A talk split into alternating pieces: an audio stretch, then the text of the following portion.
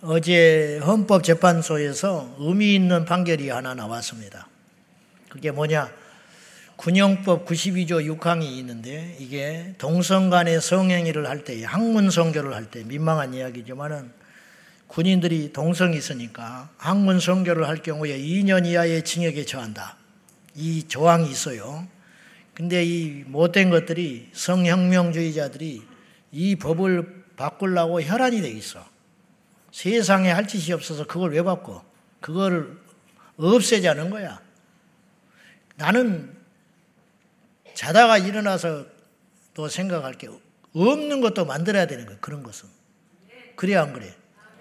그런 법이 없었다. 그래도 사람들이 이건 아니다. 만들어야 된다. 근데 있는 걸 없애지. 응? 집 앞에 신호등이 있는데 사람들이 신호등이 있어도 사고가 자꾸 나요. 그러니까 사람들이 없애버리자고 그래, 신호등을. 귀찮다고. 그러면 돼요, 안 돼요? 있어도 사고가 나. 없으면 사고가 더 나요, 안 나요? 그 법이, 그 법이 있어도 세상이 시끄러. 근데 그걸 없애지. 그러면 어쩌자는 거예요, 군대가. 그런데 헌법재판소에서 다, 다, 다행히 5대 4로 그건 합헌이다.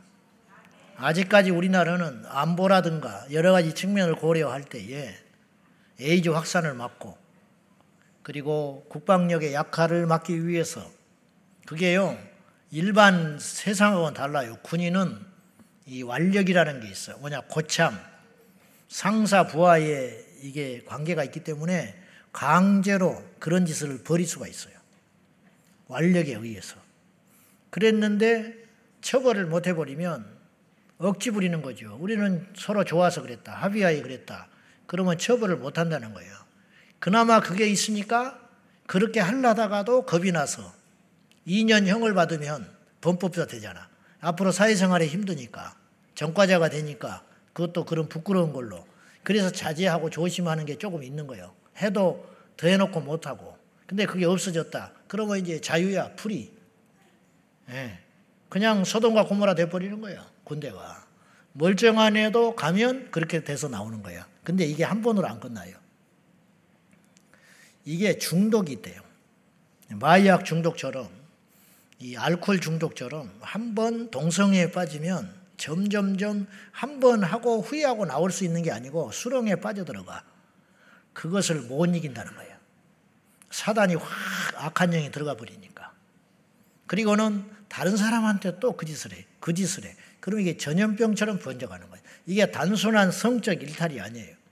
영적이며 사회적이며 그 다음에 어, 중독까지 이게 굉장히 복잡한 문제입니다. 이게 간단한 게 아니에요. 그리고 이걸 왜 우리가 이렇게 심각하게 생각해야 되냐면 이게 하나가 무너졌다는 건 끝장났다는 거예요. 무슨 말인지 알아요? 이게 끝장나버렸다는 거예요. 애가 학교를 안 가려고 그런다. 예를 들어서. 그러면 단순히 선생님이 싫고의 문제가 아니야. 그 얘는 복잡한 일이 생겨버린 거예요, 지금. 학교에 흥미를 잃어버리고 학교를 간다 하노 안 갔다. 어느 날 선생님이 우리 불러. 가봤더니 수업일 수가 이제 며칠만 빠지면 끝장난다는. 이거는 그 주변에 굉장히 복잡한 일이 많은 거예요. 나쁜 친구 사귀었고, 술 먹었고, 담배 피웠고, 일진이고, 폭력적이고, 공부 안 하고, 불순종하고, 여자친구 사귀고 다니고 남자친구 사귀고 다니고 이런 일탈 같은 것이 그 주변에 꽉 있는 거예요. 그래서 이런 것이 복합적으로 그런 일이 생기는 거예요. 동성애를 하는 사람이 예수 믿을 수 있겠어? 미워하는 게 아니라니까 절대로. 동성애자를 교회를 못 오게 하는 게 아니라니까요. 스스로 못 나와요. 안 된다니까. 동성애 있는 사람이 성경을 읽겠어? 동성애자가 기도를 할 수 있겠어? 동성애자가 성령을 받을 수 있겠어? 안 되는 거예요, 이게. 그래서 이걸 이렇게 우리가 엄하게 이야기하는 거예요. 근데 이제 한 곱이 넘었어요. 그러나 계속 시도돼. 이게 계속 5대4야. 이번에 우려했던 이유가 뭐냐면 작년 4월에 대법원에서 김명수 대법관이 있을 적에 어떤 판결이 내려버렸냐면 군인들이 동성애를 했어요. 근데 이것이 처벌을 해달라고 군대 군인에서 그랬는데 군법에 의해서 처벌을 안 했어. 두 가지 이유. 첫째는 영내 밖에서 했다.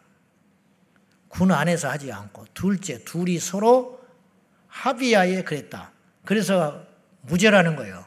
그래서 굉장히 우려를 많이 했어요, 이번에. 그런 지금 흐름이 있기 때문에 이게 4대 5니까 한 명만 이쪽으로 넘어갔으면 끝장났어. 근데 다행히 5대 4로. 그러나 안심 못 해요. 계속 이것이 시도되니까. 군 인권 센터에서는 군대도 안 간 주제에 뭐라고 그랬냐. 너무 잘못된 판결이고 후진적인 판결이라고 웃기고 자빠졌네. 그리고 그 법을 존속시켜서 동성애자를 착출하려고 그러냐 이렇게 이야기하고 있어. 뭔 착출을 해. 건강하게 지키려고 하는 것이지.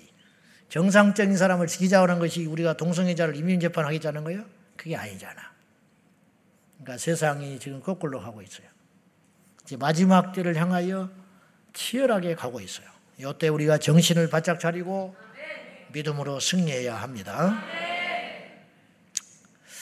오늘 어, 기도 시리즈 중에 46번째를 맞이했는데 지난 시간에 이어서 제목이 좀 달라졌죠. 기도해야 하는 만 가지 이유. 예, 왜 우리는 기도해야 되느냐. 우리가 어떤 일을 열정을 가지고 지치지 않고 끝까지 해내려면 두 가지가 필요해요. 하나는 분명한 목적이 있어야 돼요. 목적, 동기. 그거 왜 하냐? 두 번째는요, 힘이 있어야 돼, 힘. 그 일을 하고 싶어도 못해. 히스기야가 탄식을 했지요.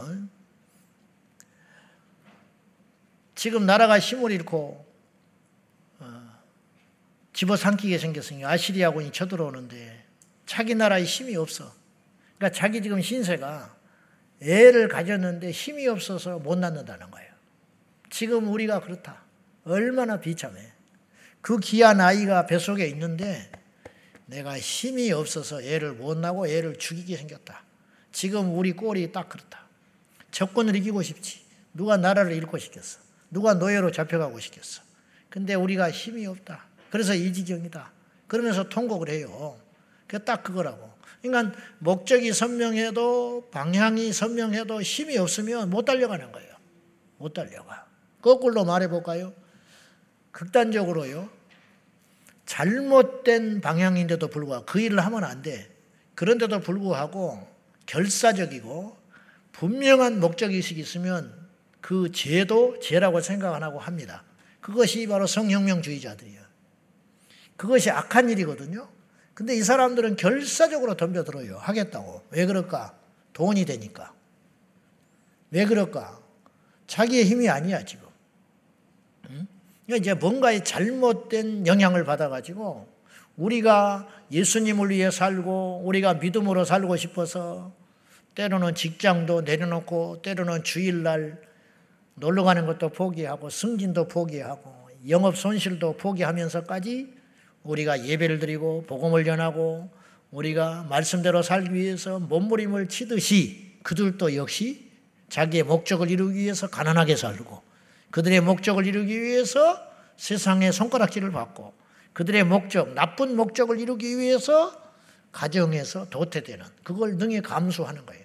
옛 속담에 이런 말이 있어요. 사흘 굶어 담 안 넘어가는 놈 없다. 담 넘어가는 건 악한 일이에요. 도둑질이야. 그죠? 남의 집 넘어가는 건 도둑질이지. 근데 명분이 너무 확실해. 내가 죽게 생겼으니까 넘어간다 이 말이에요.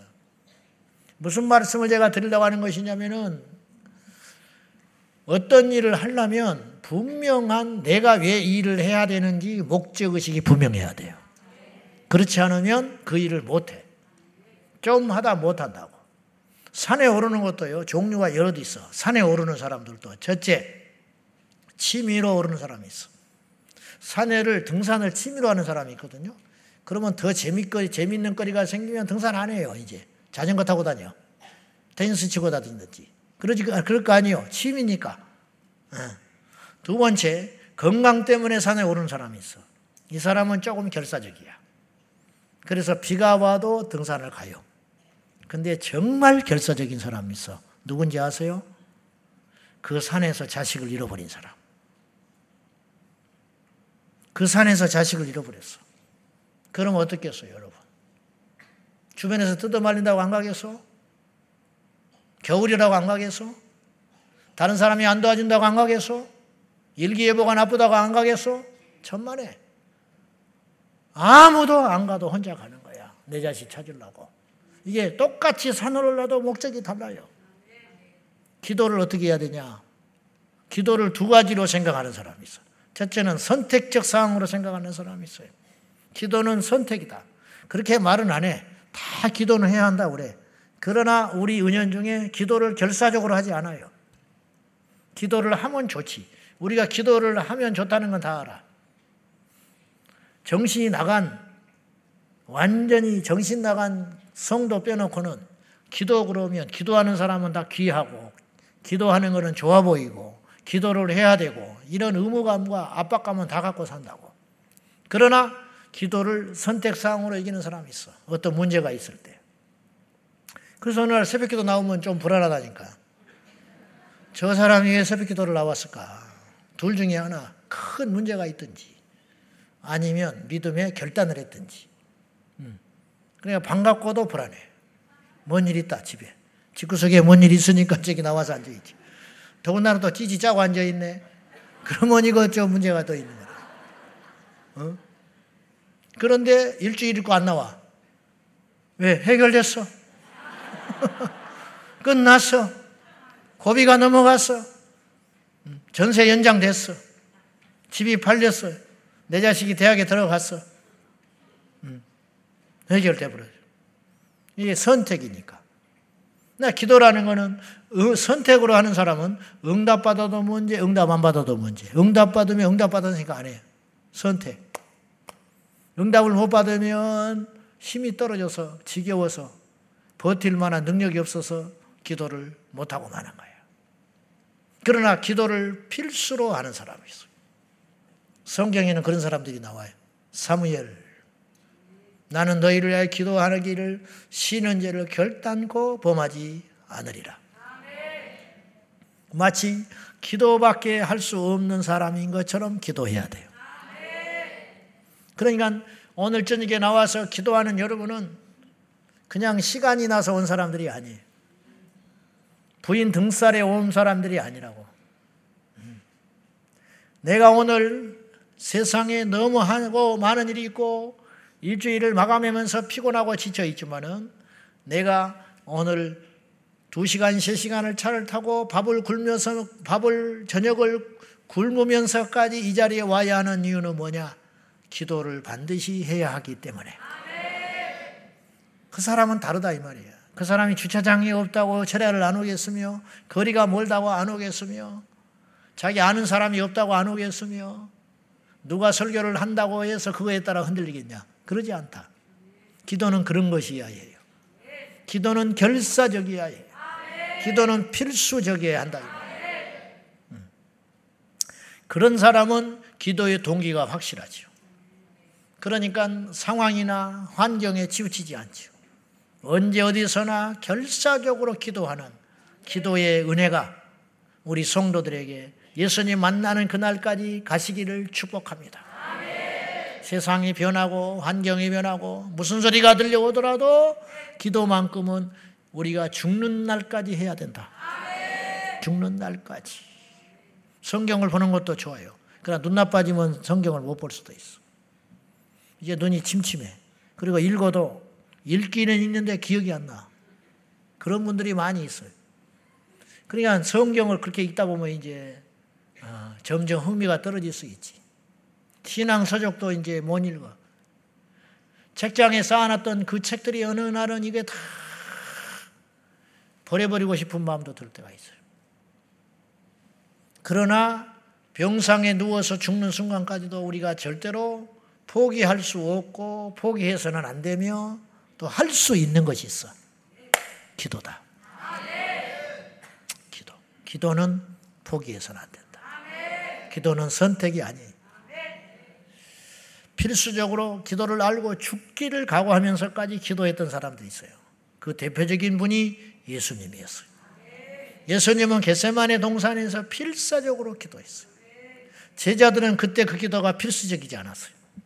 그러니까 두 번이나 깨웠음에도 불구하고 잤어요. 제자들에게 있어서는 예수님처럼 기도할 동기가 없었던 거야. 그냥 지쳐. 그날 그 주간이 굉장히 피곤하고 지친 한 주간이었어요. 그리고 마음이 괴로워요. 뭔가 시시각각 다가오는 뭔가 낌새가 이상해. 우리 스승이 이상한 소리를 자꾸 하셨고 지금 분위기가 이상해. 마지막 만찬이라고 그러고 나를 먹으라고 그러고 내 피를 마시라 하고 그리고 산에 올라가서 기도를 한다고 하시는데 저렇게 울부짖으면서 결사적으로 기도하시는데 제자들은 그렇게까지 해야 할 필요성을 못 느껴요. 물론 해야 한다면 했겠지만은 제자들은 그걸까지는 못 간 거야. 그러니까 너무 지치고 피곤하는 이유로 그냥 이러고 있으면 눈이 감아지는 거야. 이해가 돼요. 우리도 그랬을 거야. 그러나 예수님은 안 피곤했겠냐? 예수님은 더 피곤하셨지. 아시고 또 강행군을 하셨으니까. 그럼에도 불구하고 예수님은 그날 밤에 결사적으로 기도밖에 할 수 있는 일이 없는 자처럼. 사실 예수님은 할 일이 많았어요. 그렇게 기도 안 하셔도 돼요, 사실은. 사실은 기도는 주님이 할 일이 아니라 제자들이 해야 할 일이야. 주님은 기도 안 해도 돼요, 이 땅에서. 여러분, 주님이 우리처럼 능력이 없습니까? 주님이 우리처럼 유혹을 받습니까? 주님이 우리처럼 병이 오겠습니까? 주님이 우리처럼 속을 썩일 일이 있겠습니까? 우리는 못하는 일이 많으니까 속썩이고, 아픈 일이 많으니까 울고, 내 뜻대로 안 되니까 속상하지. 그러나 주님은 그렇지 않아요.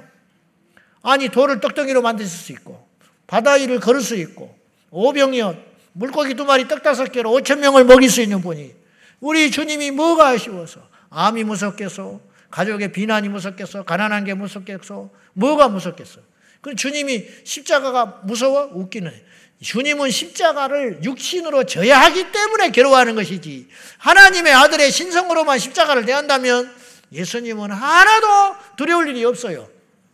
그 기도는 철저히 제자들과 우리를 위한 기도였어요. 사실은 주님을 위한 기도가 아니라고. 겉으로 보기에는 이 잔을 넘어가게 하십시오. 마시지 않고는 안 되겠습니까? 사실은 그것이 넌센스예요. 우리 주님을 위해서 십자가 지신 게 아니에요. 우리를 위해서 저신 거예요. 주님도 친히 그렇게 말하셨어요. 나는 죽을 권세도 있고 살 권세도 있다. 베드로가 칼을 들고 설쳐대니까 예수님께서 말고 얘기를 붙여주시고 하는 말씀이 내가 열두 군단이나 더 되는 열두 군단 천사 천사가 하나만 와도 온 인류가 못 이겨요. 근데 열두 군단, 그 숫자가 얼마나 엄청나겠어요. 열두 영. 로마의 군사 제도 속에서 열두 군단이 되는 천사를 불러다가 내가 이들을 멸할 수 없겠냐. 로마 병사들 몇 사람 와서 칼과 뭉치를 가지고 오는데 이것들 하나 못 이기겠냐 이 말이야. 그러나 주님은 그 능력을 행하지 않으셨다. 그랬기 때문에 오늘 우리가 산 거예요. 그리고 십자가 앞에서 결사적으로 기도해 주셨어요, 사실은. 안 해도 된다니까, 기도를. 기도는 우리는 아는 것이지, 약한 우리들. 주님이 왜 기도하셨겠냐? 그 사랑을 우리가 어떻게 알아요? 그 사랑을 알고도 배신을 해? 그 사랑을 알고도 주님을 떠나? 그 사랑을 알고도 억울하다고 말할 수 있어요? 앞뒤가 안 맞는 말이라, 이 말. 철좀 들었으면 좋겠어, 제발. 제발. 예수님의 십자가 앞에서도 우리가 싸울 수 있어요? 예수님의 십자가 앞에서도 거짓말을 할 수 있어요? 예수님의 십자가 앞에서도 내가 의를 자랑할 수 있는 거예요? 우리의 의는 주님 앞에 비하면 태양 앞에 촛불과 같은 거야. 감히 어떻게 우리가 신들을 자처했던 거짓 신들은요 능력이 없음에도 불구하고 자기를 과장했고 제자 그 후제 후예들이 과장했지. 그러나 성경에 이래서 예수님은 친히 누구에게 증거를 받을 필요가 없다. 무슨 말인지 아세요? 다른 사람이 저분이야, 저분이 할 필요 없어. 왜? 당신은 다 할 수 있으니까. 제자들에게 주님이 그럽니까? 가서 내가 병 고치는 거 자랑 좀 하고 다니라. 필요 없어. 병 고쳐주고 끝나는 거예요. 내가 무리를 걸었다고 증거. 오히려 주님은 그 능력을 감추셨어요. 오해할까봐. 예수님은 십자가를 지러 오셨는데 능력으로만 부각이 될까봐 내가 그리스도인 것을 소문내지 마라. 주님이 막았다니까. 히브리서 5장 7절은 예수님이 별, 결사적으로 기도했던 기도의 모습을 묘사했어요. 한번 읽어봐요. 시작.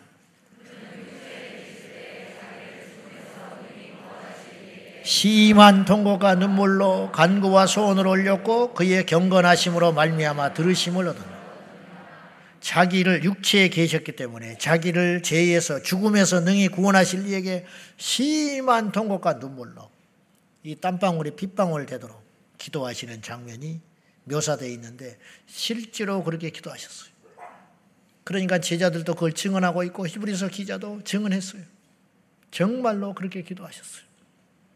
왜? 기도밖에 할 수 없는 자인 것처럼 하셨어요. 바울도 신라와 함께 감옥에 갇혔을 때 낙심하지 않았어요. 여러분 감옥에 들어갔는데 낙심하지 않았어요. 죽을지 살지도 모르는데 절망하지 않았어요. 그 대신 뭘 했냐? 기도. 찬송. 그러나 그들의 기도와 찬송은 형식이 아니었고 속으로 들어가는 기도와 찬송도 아니었어요. 다른 제수들도 듣더라. 얼마나 기도를 찬송을 크게 불렀는지. 옥토가 무너지라고 기도한 게 아니라니까. 그럴 줄 알고 기도한 것도 아니에요. 탈출시켜주기 위해서 기도한 게 아니에요. 응답을 받기 위해서 기도한 것도 아니에요. 그냥 기도한 거야. 그것이 전부니까. 그들은 기도하다가 죽을 각오를 한 것 같아요. 어떻게 보면. 그런데 하나님이 살려줬어요. 이게 믿음의 원리예요. 기도한다고, 기도하다가 죽자 그러면 주님이 살려줘. 기도 안 하고 살자고 돌아다니면 죽는 거예요. 이 영적 원리를 아시기를 축원합니다. 가난해도 병들어도 힘들어도 문제가 있어도 내가 기도로 끝장 보겠다고 가면 살 길이 열리는 거예요. 왜 하나님이 살아계시니 다니엘은 마찬가지죠. 사자굴에 집어던져졌지만 그는 기도를 포기하지 않았어요. 사자굴에 집어넣는다 해도 하루에 세 차례 기도하는 걸 쉬지 않았어요. 사자굴에 들어가서의 장면은 묘사되지 않아요. 그냥 그가 하나님께서 사자 입을 막으셨다고만 표현을 했지만은 저는 사자굴에 들어가서 뭐 했을까? 다니엘이. 음? 사자를 쓰다듬고 있었을까? 사자를 대적하고 있었을까? 기도. 다니엘은 살려달라고 기도 안 했어요. 사자 입을 봉해달라고 기도 안 했을 것 같아. 그럼 뭘 기도했냐? 감사의 기도. 내가 죽더라도 하나님의 영광을 위해서. 그런데 하나님이 뜻밖의 선물을 주셨는데 사자의 입을 봉해버렸다니까. 이건 보너스. 그러려고 한 게 아니라고요. 기도하면 살아요. 기도하면 뜻밖의 길이 열리게 돼 있어요.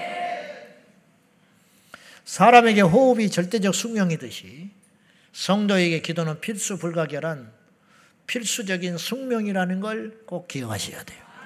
기도 안 하면 죽는다 그랬어요. 지난 시간에 우리는 기억나실지 모르겠지만 기도해야 하는 이유가 뭐냐? 느닷없이 이걸 왜 이야기했냐? 이래야 우리가 기도의 동기를 얻으니까. 기도를 하되 왜 내가 기도해야 하는지를 알아야 기도가 명확해지고 기도에 힘이 생기는 거예요. 안 그러면 힘이 꺾인다니까요. 왜 목회를 하냐? 월급, 직장, 그럼 목회 못해요. 목회 못하지. 근데 목회 목적이 뭐냐? 영혼을 살리는 것이다. 그러면 사람들의 환경이나 처지나 누구 말하는 거 하나 귀에 안 들어오는 거예요. 오늘 내가 참 개인적으로 감사했던 것은 그 기업에 가서 두 번 설교를 오후에 했는데 한 800여 명이 모였는데 불신자들이 그 중에 온 거예요. 한 달에 한 번씩 복음 집회를 하더만요. 이 회장님이. 목사보다 나, 이분이. 근데 명확한 복음을 전하기를 원해요. 그래서 이제 불신자라고 전제하고 제가 복음을 전했어요. 하나님의 살아계심. 하나님이 살아계신 것을 믿어지면 끝나는 거다. 내가 그랬어. 이게 안 믿어지니까 문제 아니야. 성경이 믿어지고 하나님이 살아계심이 믿어지면 되는 거다. 안 믿는 사람은 내가 그래. 잘 정신 차리고 잘 들어봐라. 하나님이 계시냐, 안 계시냐. 천국이 있냐, 지옥이 있냐. 천국이 있나, 없나. 지옥이 있나, 없나. 확률은 50%야. 50%. 나는 100% 믿는 사람이지만 당신들이 의심해도 50%는 있을 수 있어. 알아서 하라고 그랬어. 알아서 해라. 근데요, 제가 이런 말해서 그렇지만 오늘 집회를 주님이 정말 기뻐하시더라고. 왜냐? 불신자들에게 복음을 전하니까. 불신자들을 살릴 수 있는 기회니까. 제가 직업이라면 피곤해서 안 가지요. 멀다고 안 가지요. 내 유명세를 떨치기 위해서 간다면 내가 사심이 들어가니까 성령이 역사하실 수 없지. 근데 불신자를 살려야 된다고 하니까 그 마음이 고마워서 그 얼마나 하나님이 새로운 경험을 하게 해주셨어요. 막 불이 나가더라고 입이 입에서 내가 표현을 이제 그렇게 쓰는 편인데 그건 아무도 몰라요. 오늘 누가 얼마나 하나님 앞에 돌아왔는지는 몰라. 주님만 아시겠지. 천국 가면 알겠지. 근데 한 명이라도 돌아올 수 있다면 가치가 있는 일이죠. 너무 가치가 있는 일이지. 여러분 목적을 분명히 해야 돼. 셀 리더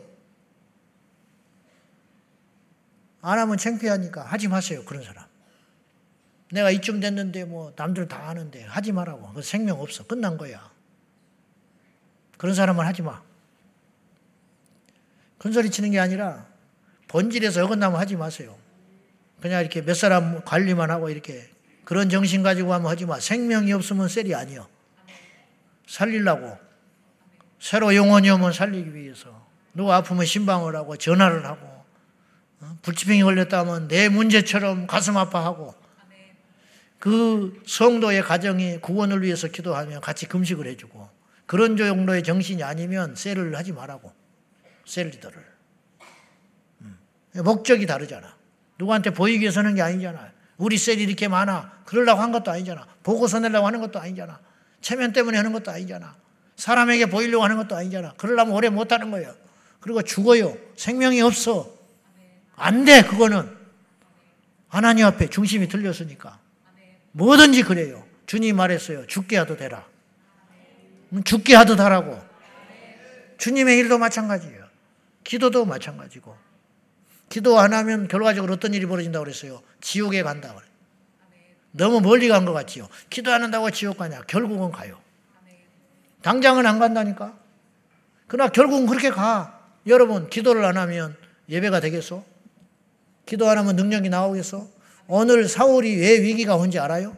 지금 사울이 어떤 위기예요? 불순종의 위기거든. 다 멸절해 버려라.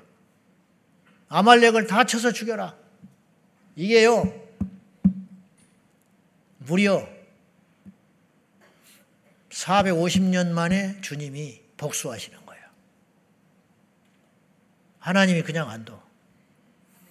광야에 나온 이스라엘을 괴롭혔거든. 아주 뒤끝 왕 하나님. 내 백성을 건드려 사울까지 참고 있다가 왕이 나올 때까지 기다렸다가 사사기에 그 정황 없을 때는 힘이 없으니까 놔두셨다가 이스라엘이 나라의 규모를 갖추고 사울이 딱 왕이 되니까 제일 먼저 한 일이 뭐냐? 블레셋을 쳐버려라. 왜? 내 백성을 무던히도 괴롭혔다. 광야에서. 아이로 가축까지도 다 쓸어버려라. 근데 그건 사실 감당하기 어려운 명령이에요. 그런데 그래서 불순종해요. 그래서 사울의 위기는 거꾸로 이야기해 봅시다. 기도 기도가 주제기 때문에 그런 말을 하는 게 아니라 기도는 모든 영역에 있어서 우리를 회복시키는 능력이 있어요.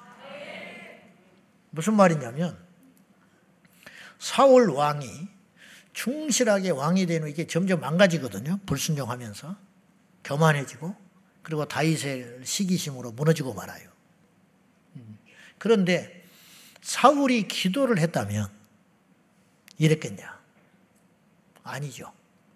상상이 됩니까? 사울이 뜨겁게 기도하는데 그랬다. 사무엘이 왜 안 넘어졌을까? 넘어지려면 사무엘도 넘어질 수 있는 사람이에요. 이스라엘 온 나라에 사무엘의 명성을 떨쳤어요. 하나님이 함께 하셨어요. 사울 못지않아요. 교만해지려면. 아니 사울보다 더 강하고 더 높은 자리에 있는 사람이 사무엘이야. 사울은 왕으로 세워진 것 뿐이고 사무엘은 이스라엘에게 있어서 모세 같은 존재, 아비 같은 존재, 정신적 지주. 그러니 사무엘은 더 많은 유혹을 받을 수 있는 거예요. 더 큰 교만이 있을 수 있고. 그러나 사울은 마지막까지 변질되지 않아요. 심지어는 망가진 자기 아, 자식들도 자기 후계자로 안 세워. 그건 뭔 무슨 뜻이냐? 인정머리가 없는 게 아니고 분별이 정확했다는 거예요. 어쩌면 이렇게 정확한 분별력을 가지고 죽는 순간까지도 롱런할 수 있었는가? 그 이유는 한 가지. 기도. 거꾸로 사울이 철저히 기도했다면 있다는 소리 안 한다니. 당신의 하나님. 이 소리가 얼마나 무서운 소리. 당신의 하나님께 제사하기 위하여. 자기 하나님이 아니야. 기도했다면 그런 소리가 나오겠어? 24절에 뭐라 그래요? 내 백성을 두려워하여. 기도했다면 백성이 두렵겠어? 백성을 사랑하지? 백성을 섬기지? 백성을 두려워할 수는 없는 거야. 기도했다면 사무엘이 백성을 두려워합니까? 사무엘이 블레셋을 두려워합니까? 말이 안 되는 소리잖아. 결국은 당장은 아니지만 기도를 안 하게 되고 중단하게 되고 끊어지게 되면 자기도 모르게 예수 떠나 있는 거예요. 그러다 결국 갈 길은 하나밖에 없어요. 지옥. 지옥. 어떤 이가 말을 했어. 지옥은 급진적으로 가지 않는다. 어느 날, 네 하고 싶은 대로 하고, 어느 날, 그 끝자락에 가면 너희 기전에 들려올 것이다. 지옥, 여기는 지옥. 아차해라. 그런 날이 온다는 거예요. 맞아요. 서서히 망가지는 거예요. 서서히. 지난주에 그런 말을 했어요. 누군가 성숙한 믿음의 사람이 되었다면, 누군가 교회를 다니면서 점점 예수님 닮아간다면, 누군가 쓰러질 법한 환란이나 시련에서도 견디고 승리한다면, 그것은 바로 기도하는 사람이기 때문이에요. 누군가 하나님과 멀어지고 있어. 누군가 이해하지 못한 행동을 해. 누군가 마침내 믿음에서 파산했다면 그 사람은 기도에 실패했기 때문이에요. 다른 것 없어요. 생각해 보십시오. 기도하는 사람이 무너지겠어? 앞뒤가 안 맞는 소리 아니요. 앞뒤가 안 맞는 소리. 다윗이 기도를 쉬고 늦잠 자고 왕궁에서 일어나니까 넘어진 거예요. 광야에서 기도할 때는 다윗이 그러지 않았어요. 더 어려운 상황이었는데도 불구하고 넘어지지 않았어요. 근데 모든 걸 갖췄는데 왜 넘어지냐 이 말이야. 영적으로 무뎌진 거지. 기도하는 사람이 지옥 가겠어? 앞뒤가 맞는 말을 좀 해보라고. 기도하는 사람이 지옥 가겠냐고. 지옥을 갈 수, 가고 싶어도 못 가지. 기도하는 사람이 어떻게 지옥을 가겠어? 거듭나지 못한 사람이 기도를 한다. 계속했다. 하나님이 그냥 두겠어? 어느 날 회개를 시키지. 안 그러겠어? 어떤 사람이 범죄하면도 회개하고 계속 기도를 했어. 그리고 주님이 그를 그냥 두겠어? 용서해 주시지. 어떤 사람이 힘이 없어서 기도를 해. 그냥 두겠어? 하나님이 능력을 주시지. 그래서 지옥에서 천국으로 옮긴 자가 되는 거죠. 응? 우리가 기도해야 하는 이유는 만 가지가 넘어요. 우리가 기도해야 할 만 가지 이유. 오늘 두 번째. 야, 그럼 앞으로 만 가지를 설교하려니까. 만 번째. 주님 오실 때까지 만 번째. 금요철야 기도. 오늘 마흔여섯 번째인데 4,999번. 9,999번. 사실은 그렇게 할 수도 있을지 몰라. 하나님이 말씀을 주시면. 오늘 두 번째, 우리는 왜 기도해야 하는가? 그것은 기도해야 순종할 수 있어요. 오늘 이 본문이 그 유명한 사울의 불순종의 사건이잖아요. 당신이 말씀을 버렸기 때문에 하나님이 당신을 버린다. 그 말씀을 버렸다는 거 뭐냐? 불순종했다는 거예요. 불순종. 자, 근데 사무엘이 경고를 했어요. 분명히 경고했어. 그건 뭐냐? 23절에 한번 읽어봐요. 잘 아시죠? 23절 이 말씀 여러분 잘 들어야 됩니다. 자, 시작.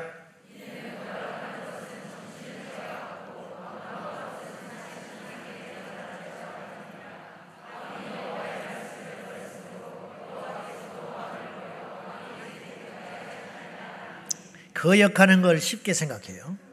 완고한 것을 쉽게 생각해. 거역한 거, 완고한 것이 점치는 죄고 살아있는 가짜 신에게 우상 숭배하는 거 똑같은 거예요. 고집을 부리면 믿음이 안 생겨요. 하나님께 복종 안 해. 절대로 굿세어라 금수나 이러고 뒤에서 눈 감고 있지 손을 안 풀어. 10년을 교회를 다녀도. 절대로 손 들고 찬송을 못 해. 그러니까 불이 안 오는 거야. 불이. 목사님 뭐 그런 걸 가지고 자꾸 이야기하냐. 이게 하나의 예의에 불과한 거예요. 절대로 찬송 안 해요. 입술 열어서.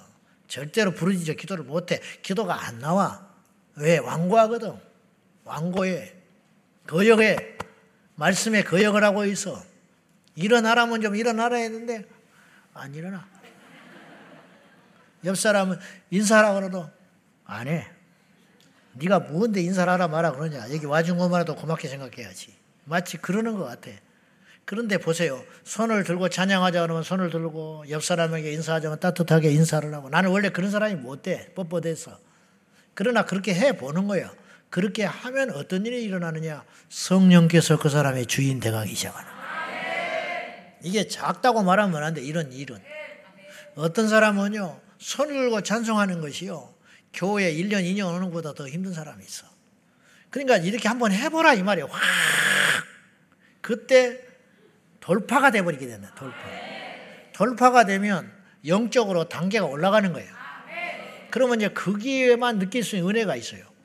무슨 말인지 알아요?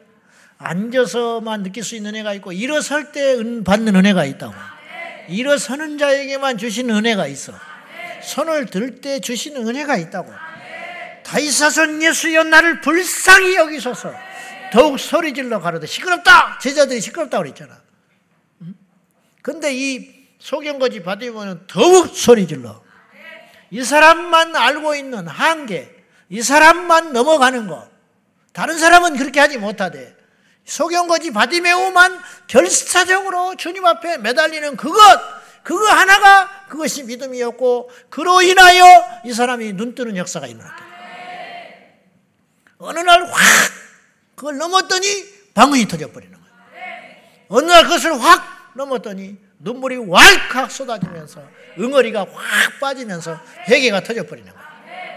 그 은혜를 죽을 때까지 못 받는 거야. 왜? 그걸 못 넘으니까 거여가니까 완고하고 있어요. 완고해! 완고해. 뚜껑을 열어놔야 물이 고이지. 덮어놓고 무슨 은혜를 받기를 원하냐. 거여가는 것은 점치는 죄와 같고 완고한 것은 사신 우상에게 절하는 것과 같다. 당신이 여호와의 말씀을 버렸으니 하나님도 당신을 버린다. 근데 정말로 답답한 것은 이건 엄청난 소리예요. 무시무시한 소리예요. 너는 지옥 간다 그 소리거든. 하나님이 버렸다는 게 무슨 말이에요? 망한다는 거예요? 가난해진다는 거예요? 왕에서 떨어진다는 거예요? 왕에서 떨어지는 것만 사울은 걱정을 해요. 백성들이 떠나가는 거. 왕의 리더십이 흔들리는 거. 그것만 걱정하고 있지 하나님이 자기를 버리는 건 생각 못 하는 거예요. 이게 우리 인간이 우리가 망하려면 그렇게 되는 거예요. 이 소리를 들었으면 그 자리 주저앉아 버려야 돼. 근데 사울의 걱정은 딴 데 있었어요. 그것에 있지 않았어요. 무엇에 있는지 알아요? 여전히 민심. 그래서 그는 어이없게도 30절에 이렇게 청을 합니다. 대책 안 쓰는 거야. 자, 30절 봐요. 시작. 사울이 이르되 내가 범죄하였을지라도 이제 청하옵나니 내 백성의 장로들 앞과 이스라엘 앞에서 나를 높이사 나와 함께 돌아가서 내가 당신의 하나님 여호와께 경배하게 하소서 하더라. 또 그 소리를 또 해. 당신의 하나님께 경배하게 하소서. 근데 사울이 얼마나 이 말에서 철없고 무시무시한 소리를 하냐면 내가 범죄하였을지라도 이제 청합니다. 나를 높이사. 야, 어떻게 이런 말을 할 수 있지? 자기를 높여달래. 백성들 앞에 체면 좀 살려주시오. 당신이 영향력 있으니까 사무엘한테 함부로 못해요, 사울이. 온 백성의 신망을 얻고 있는 아비, 제사장. 자기는 제사장이 아니야, 왕은. 그러니까 자기가 제사를 못 지내. 그래서 사무엘이 꼭 있어요. 필요해. 사무엘이 이뻐서 그러는 게 아니라 사무엘이 이용하는 거야. 그러니까 나랑 함께 가서 백성들 앞에서 나를 높이사 제사를 좀 지내주시오. 당신 하나님께 제사 좀 지내주시오. 축복 좀 해주시오. 복 좀 빌어주시오. 이렇게 이야기하는 거예요. 사무엘이 어이가 없으니까 가서 따라가서 해줬어요. 그리고 돌아와서 밤새껏 통곡하고 울고 다시는 사울 안 봐요. 내가 범죄하였을지라도 청하오니 나를 높이사 사람들 앞에 제사 지내게 하시고 당신의 하나님, 하나님께 제사 좀 지내게 해주시오. 이게 할 소리예요. 범죄하였을지라도 이게 뭔지 알아요? 내가 지옥에 떨어져도 좋으니 내 체면 좀 봐주시오. 이 소리예요 지금. 왜 이렇게 망가졌냐 이 말이에요. 왜 이렇게 분별력이 없게 됐냐 이 말이죠. 남의 이야기 하는 것 같지요? 천만에 멀리 갈 것도 없어. 우리 주변에 수두룩해 이런 사람들이. 교회 안에 수두룩해. 지옥 가는 건 겁을 안 내고 다른 사람이 병은 무서워해. 지옥 가는 건 안 무섭고 내 사업이 흔들리는 건 무서워해. 지옥 가는 건 두렵지 않고 누가 말한 것에 섭섭함을 느껴서 잠도 못 자고 펑펑 울고 자빠졌어요. 딱 사울이요. 분별력이 없어져 버린 거예요. 왜 이런 일이 생겼냐 이 말이에요. 요지는 기도의 부재. 기도의 부재.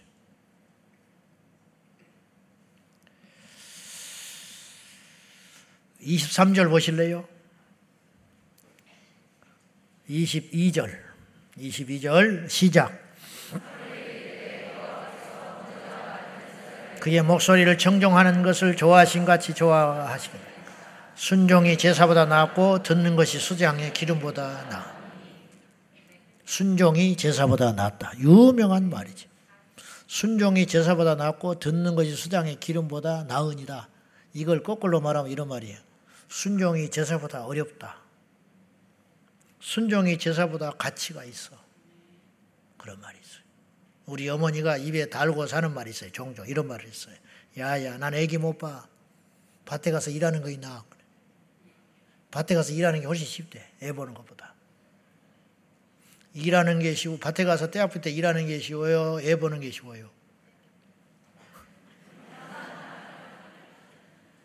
우리 어머니는 애 보는 게 더 힘들대. 밭에 가때 앞에 가서 일이나 하는 것이 낫지. 순종이 쉬워요? 제사가 쉬워요? 말 좀 해봐. 순종이 쉬워요? 제사가 쉬워요? 다시 이야기해 볼게. 순종이 어려워요? 제사가 어려워요? 순종이 어려워? 뭘 자랑이라고 순종이 어렵다. 아이고, 참. 다 사골들만 앉아져 있고. 순종이 어려워요? 제사가 어려워요? 덩어리가 말해봤자 본전도 못 찾니. 말좀 해봐. 고개를 들고 말 좀 해보시오. 순종이 어려워, 제사가 어려워. 순종이 어려워? 순종, 둘 다 어려워? 둘 다? 네, 자랑이네, 자랑. 둘 다.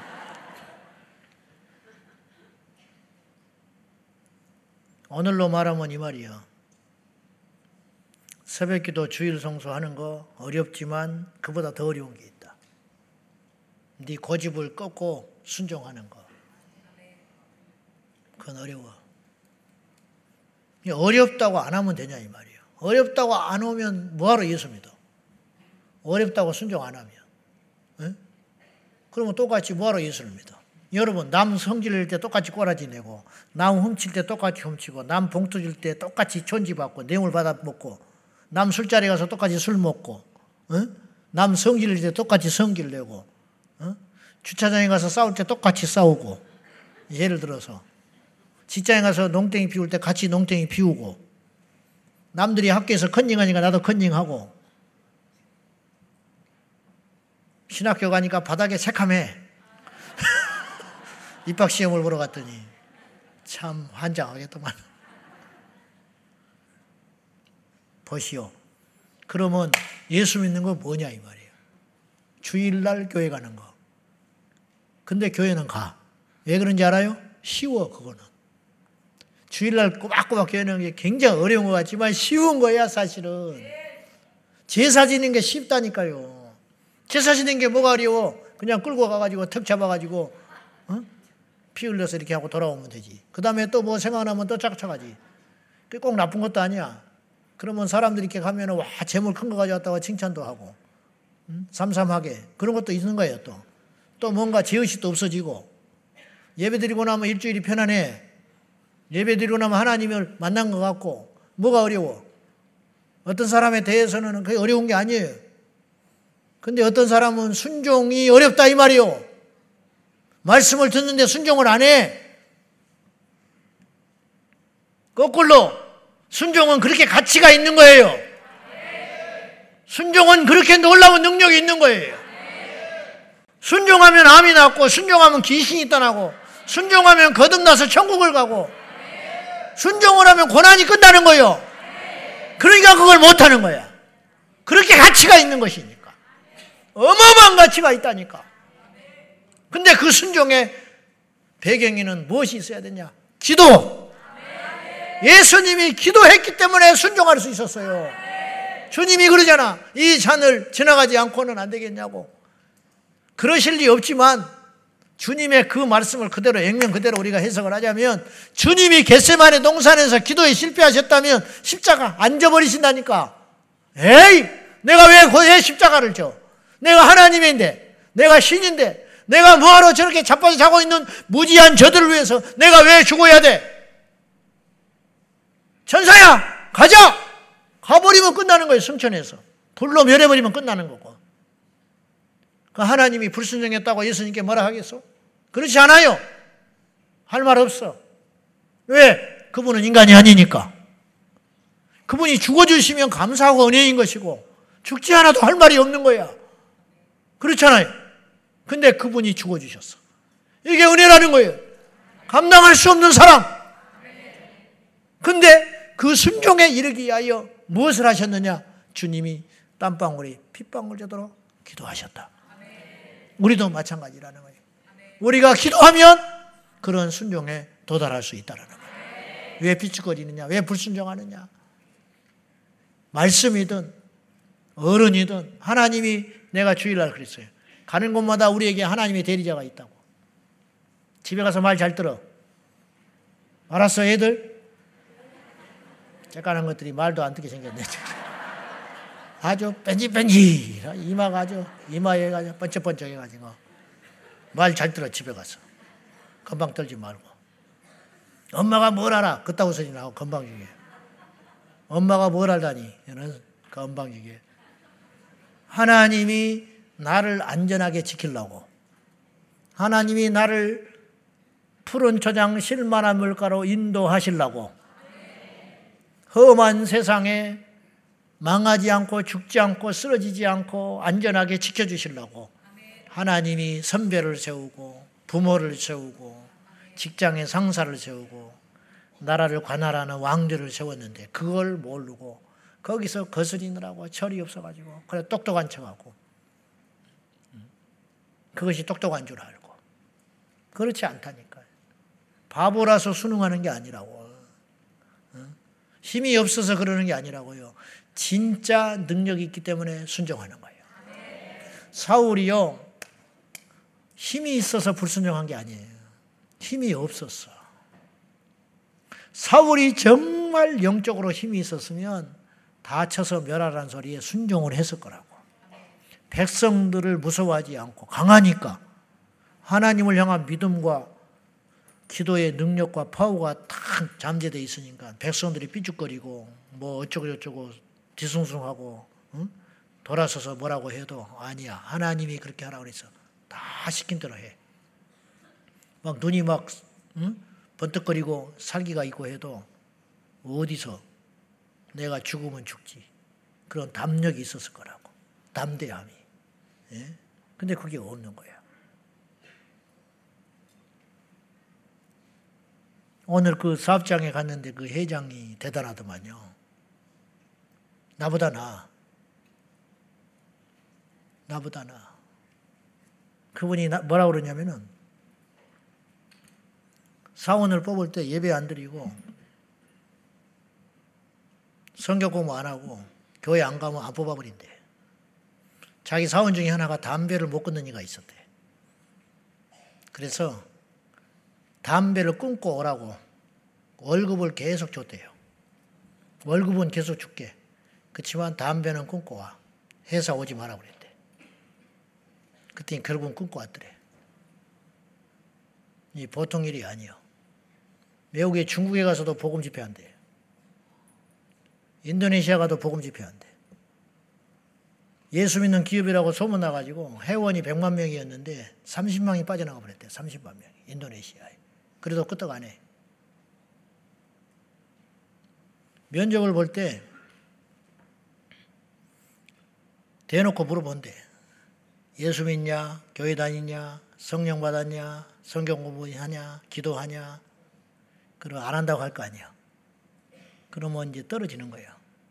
그때 어느 변호사 앞에서 그 이야기를 했더니 그 변호사가 회장님 그러면요 고발당합니다. 큰일 납니다. 누가 녹음해가지고 이러고 하면 큰일 납니다.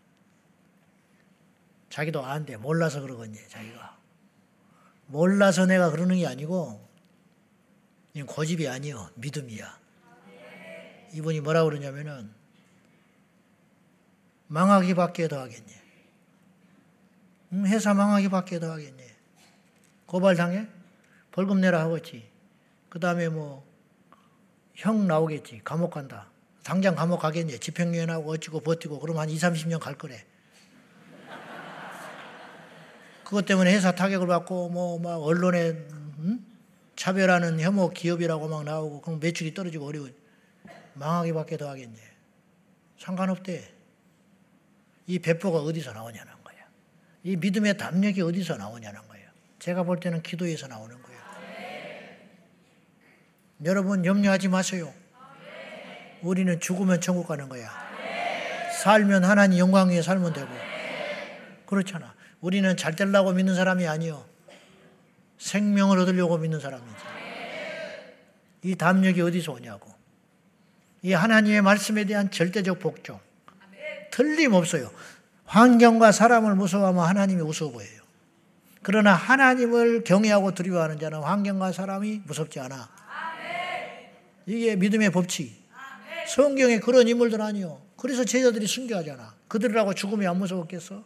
그런데 하나님이 더 무서우니까 주님 못 보내는 거예요. 그래, 안 그래요? 대마가 왜 세상으로 갔겠어? 왜? 하나님보다 세상이 무서우니까. 거색이 무섭고, 죽는 것이 무섭고, 가난해지는 것이 무서우니까 그런 짓을 하고 다시 가버리는 거지. 일시적으로 편안은 얻었을지 모르나 그 영혼은 어디로 갔을까? 이걸 잘 따져보라는 거예요. 우리 영리하잖아요. 이만큼도 손해 안 보는 사람들 아니요. 근데 왜 큰 손해를 보고 살라고 그러냐고. 응? 그런데 알면 뭐하냐? 힘이 없는 거를. 그 힘은 어디서 오느냐? 기도에서 온다. 순종하면 복을 받고 순종해야 한다는 걸 왜 모르겠어? 지금 사울이 그걸 몰라서 안 하는 거예요? 하나님이 그런 명령을 안, 안 했다면 실수할 수 있어요. 자기 정욕대로 자기의 계획대로 전쟁하고 돌아오는 거야. 전쟁하다 보니까 사람들 어떻게 다 죽였는데 야 그들이 키우던 어? 이런 우양까지 다 죽일 필요가 있냐? 가져다가 누이 좋고 매부 좋고 백성들도 나눠 먹고 하나님께 제사도 드리고 얼마나 좋냐? 그렇게 할 수 있잖아요. 몰랐다면 근데 하나님 분명히 명령했잖아요. 다 쓸어버리라. 생명 있는 모든 것은 가축까지 쓸어버려라. 근데 왜 꼭 가축만 그것도 살찌고 대단한 거, 잘 건강한 것만 그것만 가지고 왔겠냐 이 말이에요. 하나님께 제사하기 위해서 거짓말하고 있는 거예요. 하나님은 안 받아요 그런 제사를 불순종의 제사를 받겠냐고 불순종의 제물을 받겠냐고 순종의 제사를 받는 것이지 제물이 없어도 순종하는 게 낫다는 거예요 하나님은 너 제물 안 받아 안 해도 돼 내가 가난한 가난한 자냐 내가 그 제물이 탐나서 너에게 제물을 드리라고 하겠냐 아니야. 제사 안 드려도 돼. 소 없어도 돼. 빈손 들고 와도 돼. 그러나 순종해. 순종이 제사보다 나. 듣는 것이 수장의 기름보다 낫고. 근데 너는 왜 수장을 드리고 제사를 드리고 제물을 드리면 내가 기뻐할 걸로 착각하느냐. 영적으로 흐려져서 그렇다 이 말이에요. 기도가 없어지니까. 기도하면 순종할 능력이 생기는 거예요. 순종하면 승리하지요. 아니 순종하는데 하나님 그냥 두겠냐고. 하나님의 말씀을 들으면 순종하면 하나님이 책임져 준다니까. 자식이 부모 말 들었는데 부모가 책임 안 지겠어. 직원이 사장의 말을 들었는데 그 회사가 그, 그 사원을 그냥 두겠어. 제자가 스승의 말을 들었는데 나중에 그 뒷감당을 스승이 안 해주겠냐고. 우리가 하나님 말씀을 들었는데 하나님 말씀에 따라 순종을 했는데 하나님이 우리 인생 안 책임지겠어? 가난하다고 건강하지 못하다고 가진 것이 없다고 말이 안 되는 소리잖아. 우리 젊은 청년들은 잘 귀담아 들어야 돼요. 하나님 말씀에 순종하면 우리 인생에 경쟁력이 생기는 거야. 여호수아에게 주님이 당부했어요. 네가 어디를 가든지 무슨 일을 만나든지 누구를 만나든지 강하고 담대하라. 내가 너와 함께하리라. 그러나 한 가지만 해라. 여기에 기록된 말씀을 다 지켜 행하라. 자로나 우르나 치치 말고 다 지켜 행하라. 그리하면 내가 어디로 가든지 너를 함께 할 것이다. 그러니까 제가 자주 하는 말이 있었잖아요. 하루는 손해야. 그렇게 살면. 1년도 손해일지 몰라. 10년쯤 살면 조금 열매가 보이기 시작해. 말씀에 순종해서 한 10년, 어떤 사람은 1년 만에, 어떤 사람은 하루 만에도 그런 일이 일어날 수 있지만은 우리의 신앙이 우리 인생이라는 건 항공모함과 같은 거예요. 고깃배가 아니에요. 천국 가는 건 항공모함. 항공모함이 틀면 안에 있는 사람은 못 느낀다니까. 어디로 가는지도 몰라. 근데 도착해 보면 미국이야. 배가 좌우나 우르나 트는지도 몰라. 근데 알고 봤더니 배가 틀었어. 그럴 거 아니요. 이거라는 거예요. 하나님 말씀에 하루를 순종하고 이틀을 순종하고 한 달을 순종하고 1년을 순종해도 고난의 연속이라. 근데 죽을 때쯤 되면니까 알게 됐어. 그 순종했더니 내가 복을 받았고 내 자식이 복을 받았고 그러지 아니할지라도 한 가지는 확실한데 영생의 천국에 들어가게 돼 있더라. 말씀에 순종했으니까. 믿으십니까? 하나님의 약속은 틀림이 없어. 사람은 약속을 믿을 수 없으나 하나님의 약속은 틀림이 없는 거야. 내가 너를 복주고 복주리라. 아브라함에게 네 자손이 지금 자식이 한 명도 없는데 하늘의 별과 땅의 모래처럼 많게 되리라. 그대로 됐어요.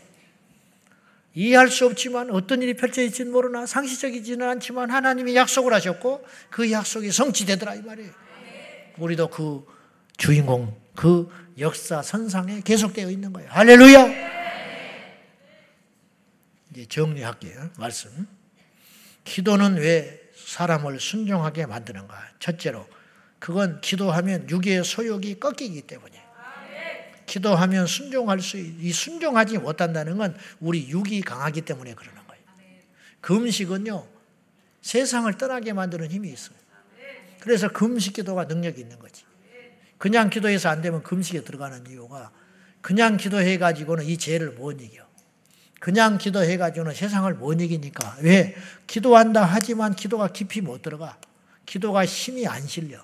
기도한다 하지만 여전히 눈 뜨면 염려가 오고 눈 뜨면 내 본능적으로 행하고 싶고 눈 뜨고 나면 섭섭함이 밀려오고 눈 뜨고 나면 인간의 방법이 생각이 나니까 안 되는 거예요 일이. 그래서 이것조차도 깨버리는 거예요. 그게 뭐냐? 금식. 그래서 육의 소욕이 싹 사라지는 사라질 때까지 금식하는 거예요. 혈기, 욕심, 질투, 미움, 내 계획, 내 뜻 그것이 싹 녹아질 때까지 이게 뭐냐? 금식. 그러니까 기도를 제대로 하면 내 안에 있는 육의 것들이 사라지게 되는 거예요. 어떤 사람이 기도하고 부드러졌다면 그 기도는 잘한 거예요. 기도했는데 쌩쌩하다.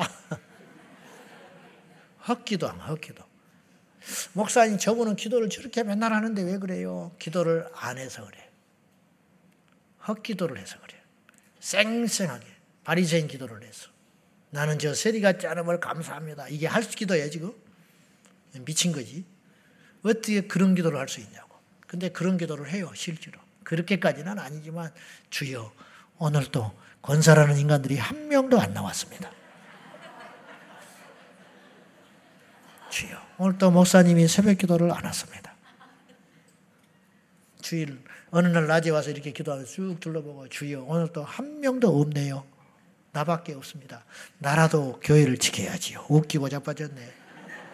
주님이 지켜, 네가 지키는 게 아니야. 근데 그런 생각이 나도 모르게 생겨. 그리고 한 시간, 두 시간 기도하다가 싱 하고 간다고. 그런 기도를 백날 해보라고. 여기 안 깨지지. 그런 기도를 하나님 원하시는 게 아니야. 진짜 기도는 우리 육의 소욕을 깨뜨리는 능력이 있다. 예수님이 이 땅에 오셔서 고난의 삶을 계속 사셨고 그 기도의 하이라이트는 십자가 지시기 전 겟세만의 기도라고 했어요. 예수님은 다가오는 고난을 순종함으로 맞서서 받아들이셨고 마침내 인류 구원의 하나님의 프로젝트를 이루신 거예요. 그리고 마침내 십자가에서 남기신 마지막 말씀 다 이루었다. 테텔레스 다이 빛을 다 갚았다. 그 말이기도 하지만 그 말은 이런 뜻도 돼요. 내가 온전히 순종했다. 그렇잖아요. 주님이 하라는 거 다 이루고 가시는 거 아니에요. 용서하라. 십자가를 지라. 다 제자 삼아라. 다 이루고 가셨어요. 다 이루고 다 이루었다. 내가 아버지의 말씀에 100% 순종하고 죽나이다. 그 힘은 어디서 왔을까? 기도. 예수님조차도 육체에 계실 때 육체적 본능을 이기고 기도함으로 승리하셨다면 우리 육체 덩어리는 우리는 얼마나 기도를 해야 되겠냐 이 말이죠. 그러니까 기도 안 하면 못 이기는 거예요. 육체의 정욕을. 두 번째 왜 우리가 기도하면 순종할 수 있는가 하면 그것은 순종할 수 있는 능력을 가져다 주시기 때문이에요. 기도를 하면. 말하는 법은 3년, 4년이면 배운대요. 말하는 법은 빠른 애들은 서너 살만 먹으면 막 어른이 하는 말을 유창하게 해요. 어른 같은 말을 해. 어. 와, 말 잘한다. 똑똑하다. 전부 천재인지 알지. 그래 좀 지나면 현실을 깨닫게 되는 것이지.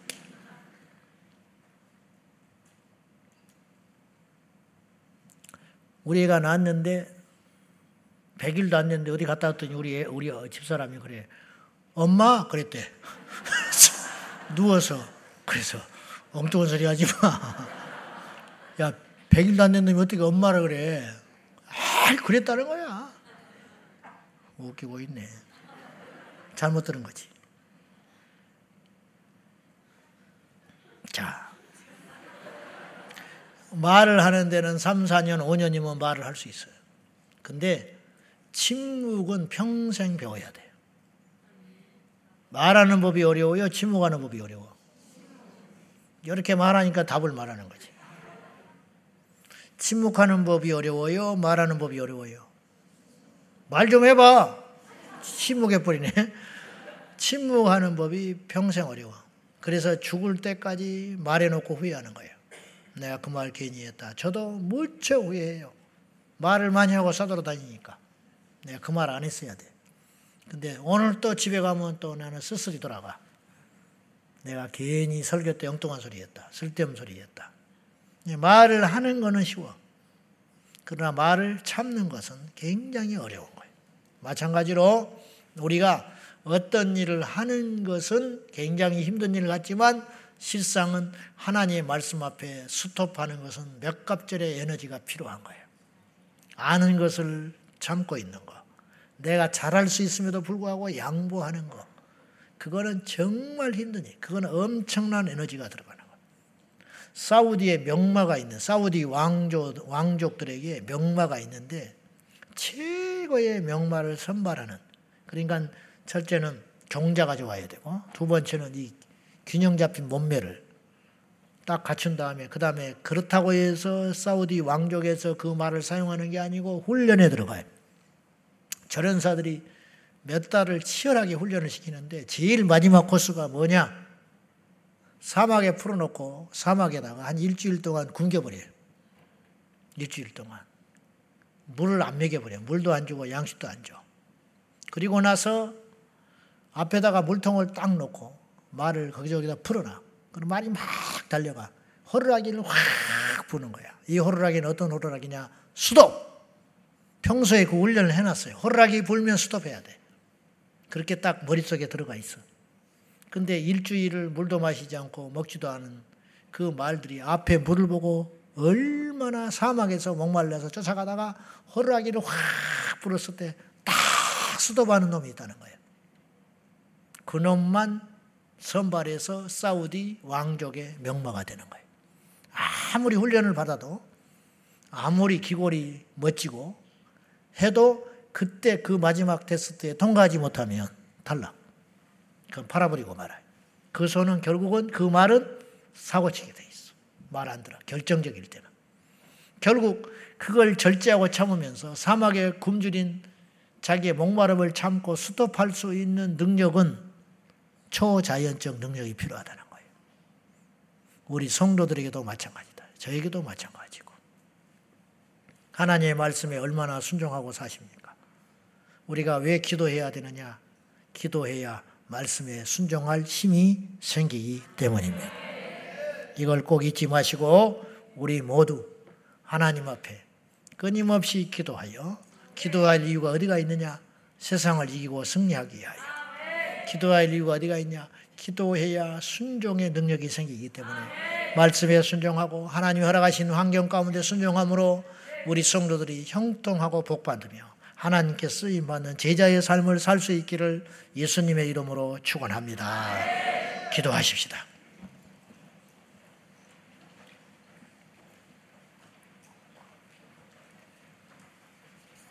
우리 하나님 앞에 먼저 첫 번째 기도 제목 주님 우리가 왜 기도해야 하는지 기도할 때마다 일깨워 주십시오. 주님 내가 지금 왜 기도합니까? 이것이 확실해야 오랜 시간 하나님께 부르짖어 기도할 수 있고 목적이 선명해야 능력 있게 기도할 수 있고 목적이 분명해야 지치지 않고 기도할 수 있으니 이 시간에 먼저 하나님께 기도할 적에 주여 나에게 평생에 왜 내가 기도해야 되는지 하나님께 눈을 감고 무릎 꿇고 하나님께 두 손 들고 재단에 와서 엎드려 기도할 때마다 주여 내가 이 시간에 엎드려 있는지 왜 내가 왜 새벽 기도를 나왔는지 왜 금요 제단을 나왔는지 왜 셀 모임에 와서 기도를 하고 있는지 왜 내가 주께 부르짖고 있는지 날마다 날마다 기도할 때마다 깨닫게 하여 주옵소서. 이 종에게도 이것이 소원이 오니 하나님 내가 왜 기도해야 하는지 알게 하여 주옵소서. 이 시간에 내가 왜 이 사람을 위해 기도해야 하며 왜 나라와 민족을 위해 기도해야 되며 이 시간에 왜 시간을 쪼개어 남들이 다 세상에 있을 적에 나는 이 재단에 엎드려 기도해야 되는지 알게 하여 주옵소서. 선명하게 알게 하여 달라고 다 같이 우리 주님 부르며 기도하겠습니다. 주여!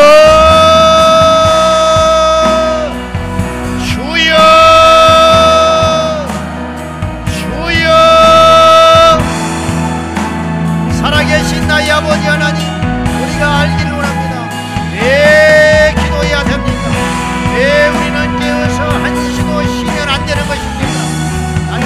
날마다 왜 우리가 기도해야 됩니까? 날마다 날마다 깨어있음으로 왜 하나님 앞에 나아가야 하는 것입니까?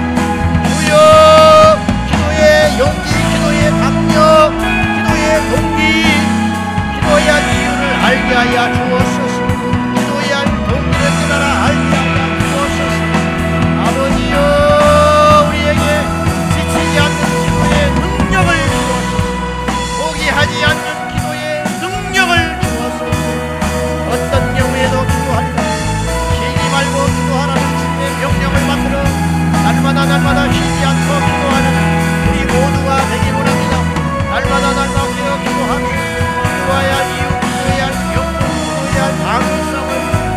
하는 우리 모두가 되게 하여 주옵소서. 아버지여 나를 불쌍히 여기사 기도해야 할만 가지 이유가 있습니다. 기도해야 할만 가지 이유가 있습니다. 기도해야 삽니다. 기도해야 순종합니다. 기도해야 능력을 받습니다. 기도해야 구원을 받습니다. 기도해야 회개가 일어납니다. 기도해야 이 나라가 지켜집니다. 기도해야 우리 자녀들이 하나님 만납니다.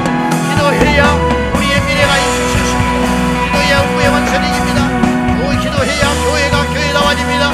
기도해야 주님 사명 감당할 수 있습니다. 기도해야 내가 감사할 수 있습니다. 기도해야 환경을 이깁니다. 기도해야 내 입술에서 찬양이 열립니다. 기도해야 의의 원천이 수가 있고 기도해야 복음의 문이 열립니다. 기도해야 세계 열방이 여호와께로 돌아옵니다. 기도해야 이 나라가 삽니다. 주여 기도해야 할 만 가지 이유가 있으니 우리가 기도에 힘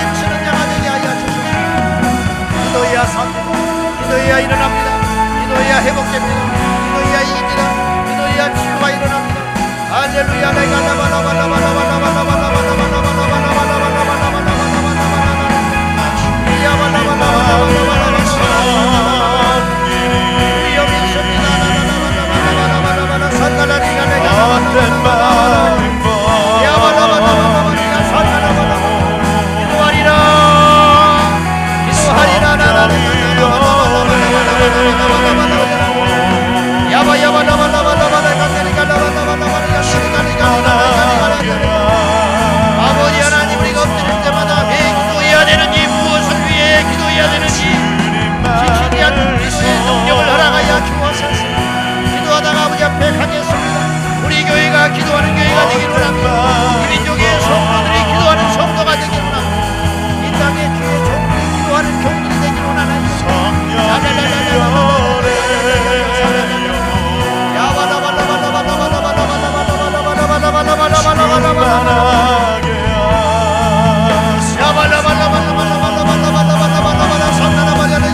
주님 만나게 하소서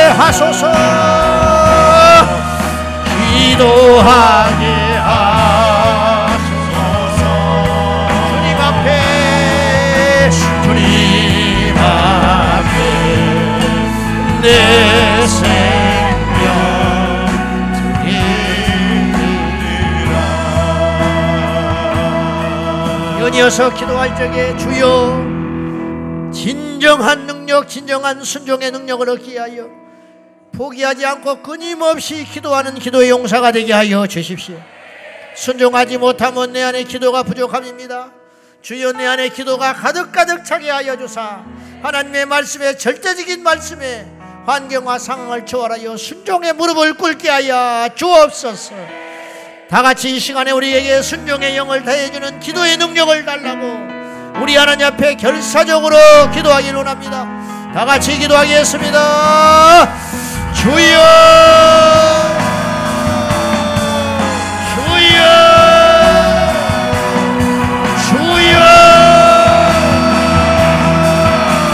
진정한 용기, 진정한 능력, 순종의 용기와 순종의 능력을 얻게 하여 끊임없이 기도하는 기도의 용사가 되게 하여 야발라발라발라발라발라발라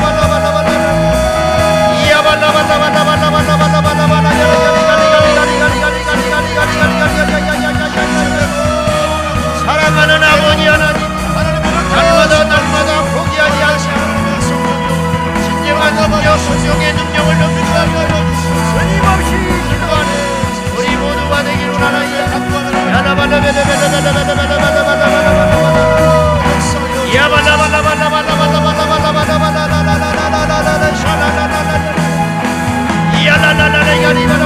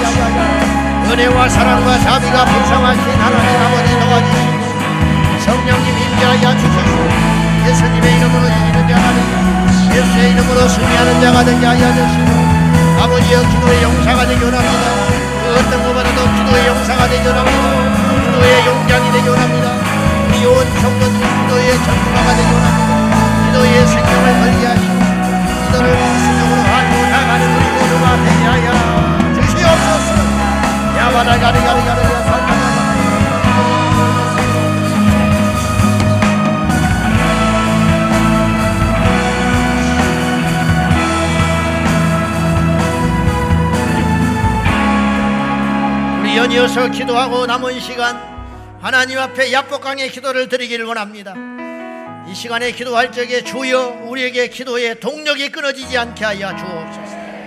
오늘 누가 철야를 하냐고 그럽니다. 기도원이 텅텅 비어갑니다. 산기도하는 사람이 사라지고 있습니다. 시대를 역행하여 이 시대를 따라가지 말고 기도의 본질에 합한 우리 교회가 되게 하여 주시고 어린아이로부터 온 성도들이 우리에게 이 기도의 유산 우리 자녀들에게 물려줘야 됩니다. 우리 자녀들도 여전히 기도해야 됩니다. 그 후대도 기도하면 이 민족은 안전합니다. 기도가 끊어지면 나라가 망할 것입니다. 주여 기도로 이 민족을 지켜내게 하여 주시고 기도로 우리 교회들을 지켜내게 하여 주시고 기도로 우리 자녀들을 지켜내게 하여 주시옵소서. 기도의 동력이 끊어지지 않게 하시고 기도를 중도에 포기하지 않게 하여 주시고 기도를 쉬지 않게 하여 주옵소서. 어떤 닥쳐도 기도하기를 원합니다. 할렐루야! 어떤 일이 닥쳐도 기도하기를 원합니다. 이 시간에 다 같이 우리 주님 부르며 다른 어떤 일은 끊어져도 우리의 목숨이 끊어지는 한이 있어도 기도는 끊어지지 않게 하여 달라고 기도가 선택이 아니라 필수가 되게 하여 주시고 결사적인 기도를 드리게 하여 주옵소서 믿습니까? 다 같이 일어나서 하나님 앞에 부르짖어 기도하겠습니다 주여